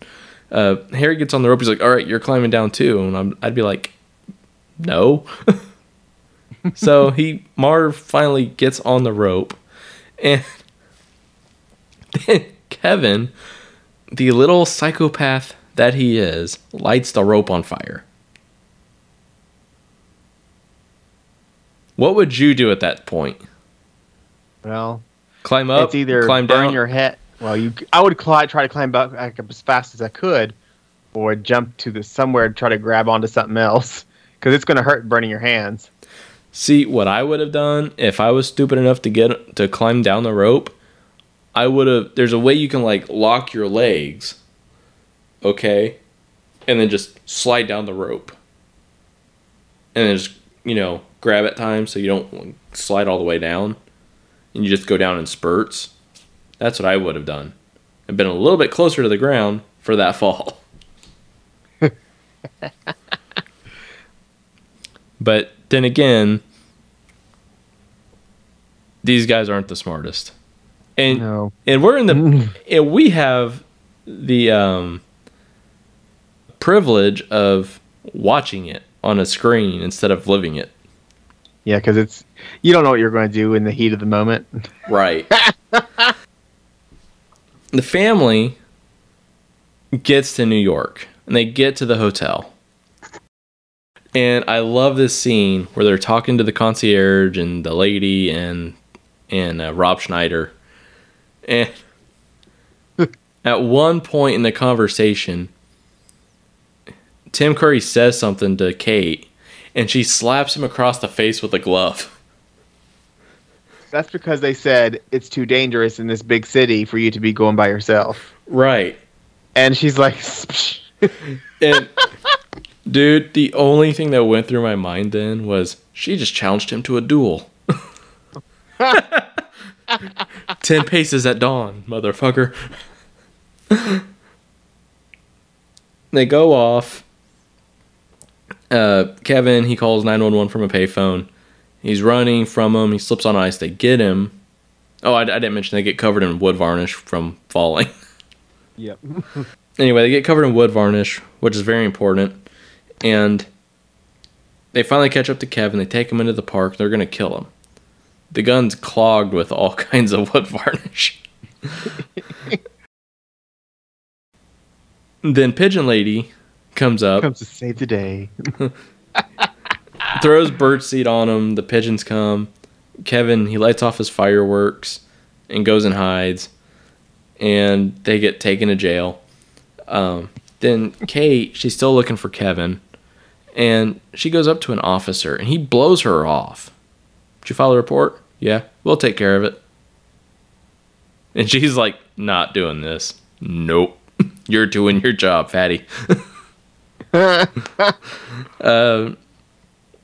she finally realizes where Kevin is because in this movie, he has this huge love of Christmas trees that he never had in the first movie.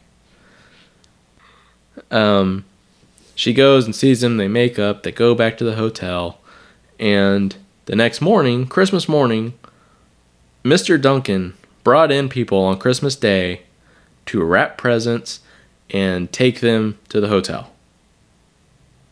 Now, here's my big question How did he know everyone's names? He knows Kevin because Kevin wrote him a letter. He pro- he used the Plaza uh, Hotel paper, so he could have called the hotel, but wouldn't they have only have had the parents' names?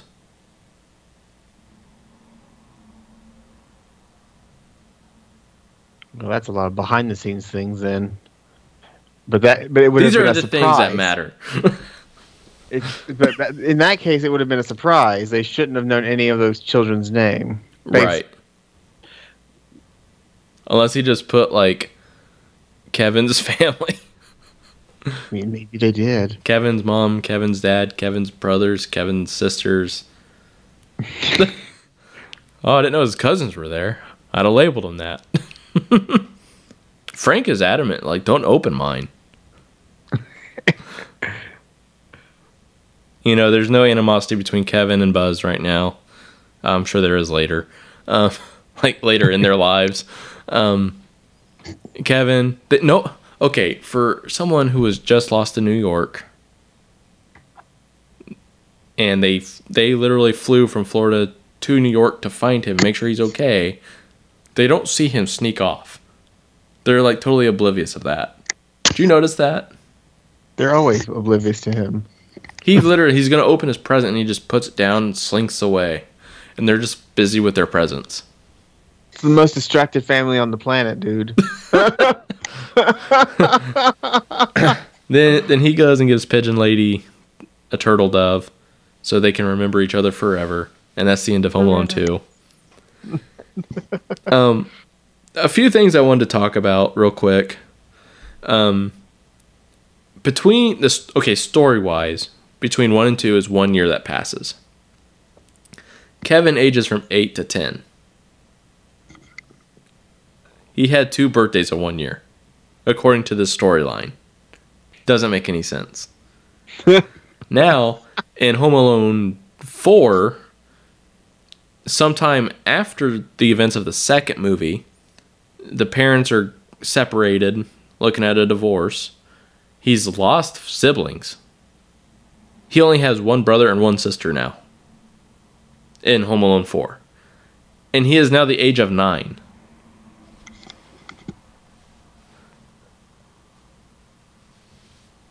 Does that make any sense storyline wise?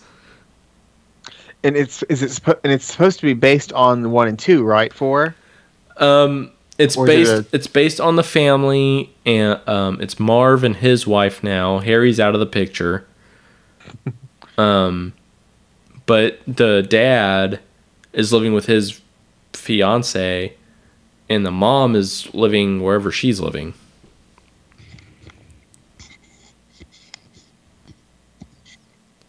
So it's still it's still within. It can be seen as still within the universe of one and two.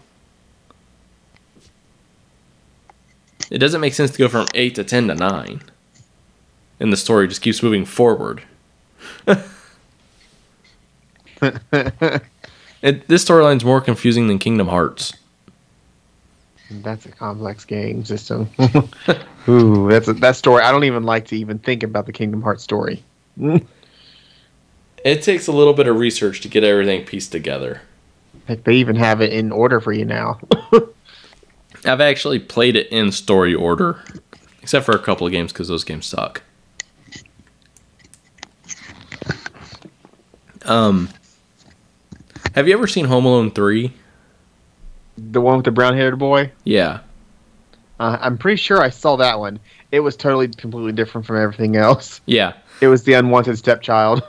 Um, he is he is treated poorly. They think he like makes everything up, and then like like I don't know like a criminal organization is trying to steal a toy from him because it's got some kind of like microchip in it that they want or they're supposed to get for their boss.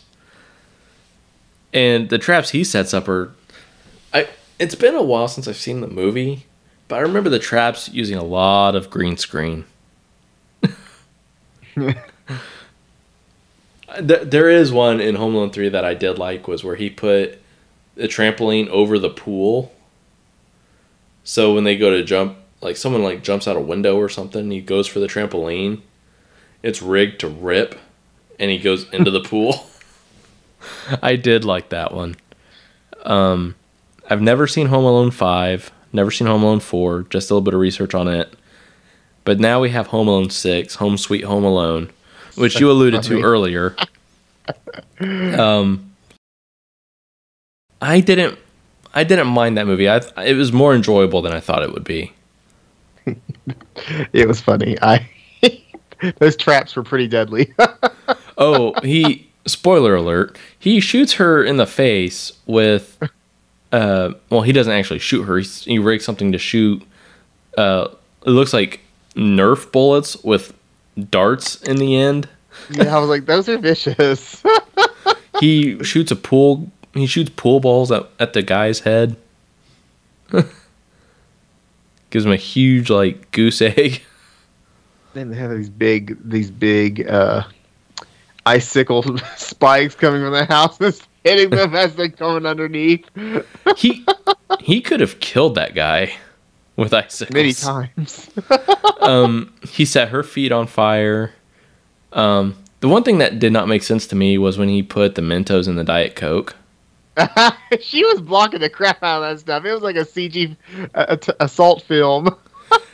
Like, if you ever have you ever done the Mentos Diet Coke thing? I don't want to get.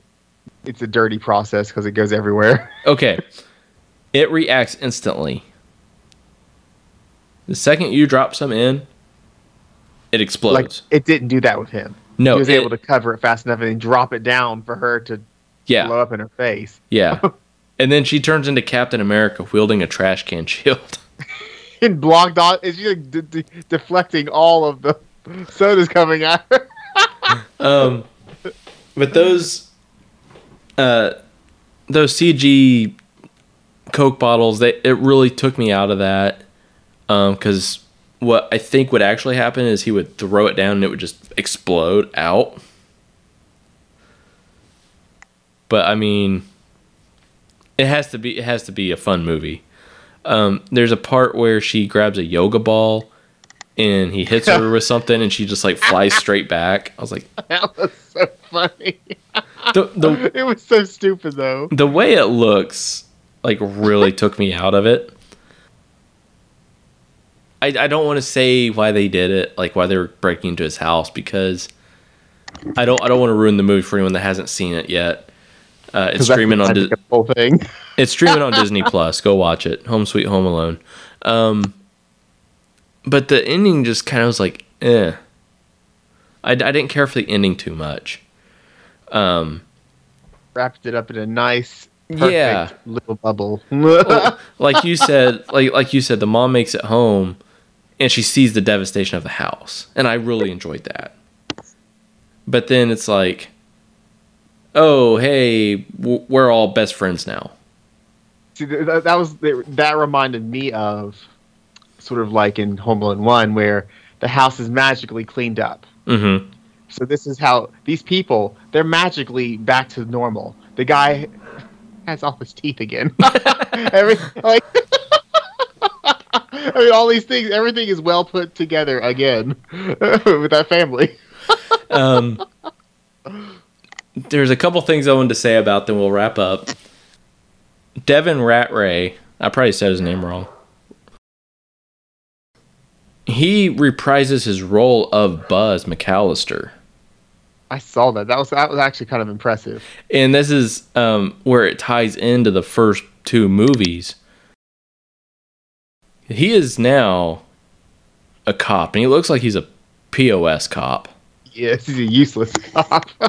And he's like, "Oh, my brother Kevin makes this home security system, which is what the family uses." And I never picked up on that. Like, I never saw the So- name McAllister on it, but I wasn't paying super close attention either. so, his, in other words, his brother made it big. Yeah, he makes home security systems. And he's like, well, we did kind of leave him on his own twice when he was young. what was the other thing I wanted to bring up? Okay, so we're in a time of cell phones, right? And this is a, you can tell, obviously, this is a rich family. Right? Yeah, absolutely.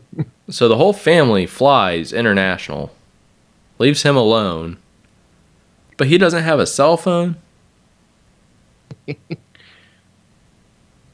they just moved in, they don't know their neighbors, but their whole family doesn't, like, their kids don't have cell phones. I don't believe that. I mean, it's possible. Some parents don't give their young children cell phones until they're res- responsible enough to have it. Yeah, that's true. Because they're, I mean, they are expensive phones to have. So I wouldn't want my five year old, heck, just even a a- ten year, a nine or ten year old having a nice modern phone. Just get I him a TracFone. one of those cheapy ones. Yeah, the, the Yeah, just cheaper a- smartphones. Just get him a little TracFone, buy minutes every month or two months or whatever, and if you need to get a hold of him, you can get a hold of him. He doesn't have to have the brand new iPhone. But it was it was funny that he didn't have any kind of communication device. The only thing he had was the HomeBot, and that was doesn't so do funny anything. with speaking German. Oh man. I kind of wish we actually got to see Kevin in the new one. oh, that would have been That would have been so cool. hysterical. Granted, it wouldn't be Macaulay Culkin, but you know, you see what you know, see this little kid who went from being setting up booby traps to owning this company making home Heck, security they could systems. have made it Macaulay Culkin They could have. because he would be an adult now and he had with his company. Um, they that that actually would have been really cool to do that. To have have him do like a cameo. He goes to the house and sets up booby traps for the kid. That'd be a hell of a cameo. that that was also one to bring up. Um, uh, not the cameo thing. Something just popped in my head. Um, in the second movie, he doesn't clean up his uncle's house that's being renovated. He cleans up his house, doesn't clean up his uncle's house.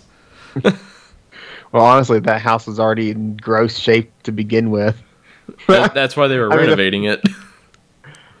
I was like, I was thinking about when I saw that house that said it's under renovation. I'm like, why is it look like it was someone blew something up in it? Like their floors were had huge holes in it. Yeah. I don't know, That's man. Bad damage that was done to it. I mean, he realized there's no point in cleaning this one up. It was already a mess when I got there. Yeah.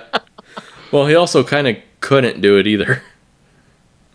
Because, I mean, from when he left, he probably went straight to that Rockefeller Center Christmas tree and then went back to the hotel with his mom.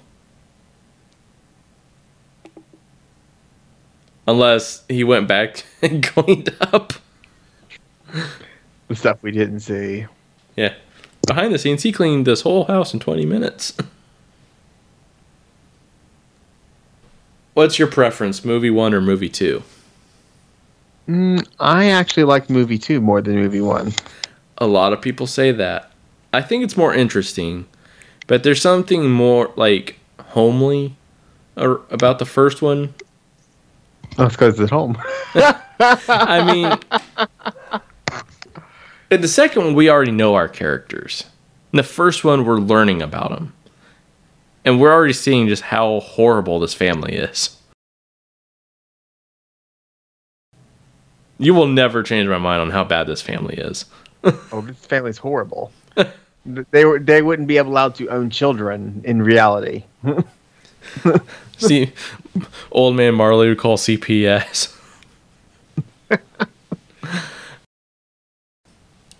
I I could go either way. I think I think my my preference is the first movie though. But I do also like the second one a lot. I don't think I have anything else. Do you have anything else, Jesse? I think I am out of things to discuss. Well, see, then this wasn't too bad. I mean, we we did kill two hours. we sure did. All right. Um. Well, I can record my wrap up later, and uh, maybe in the future I can get you back on. maybe.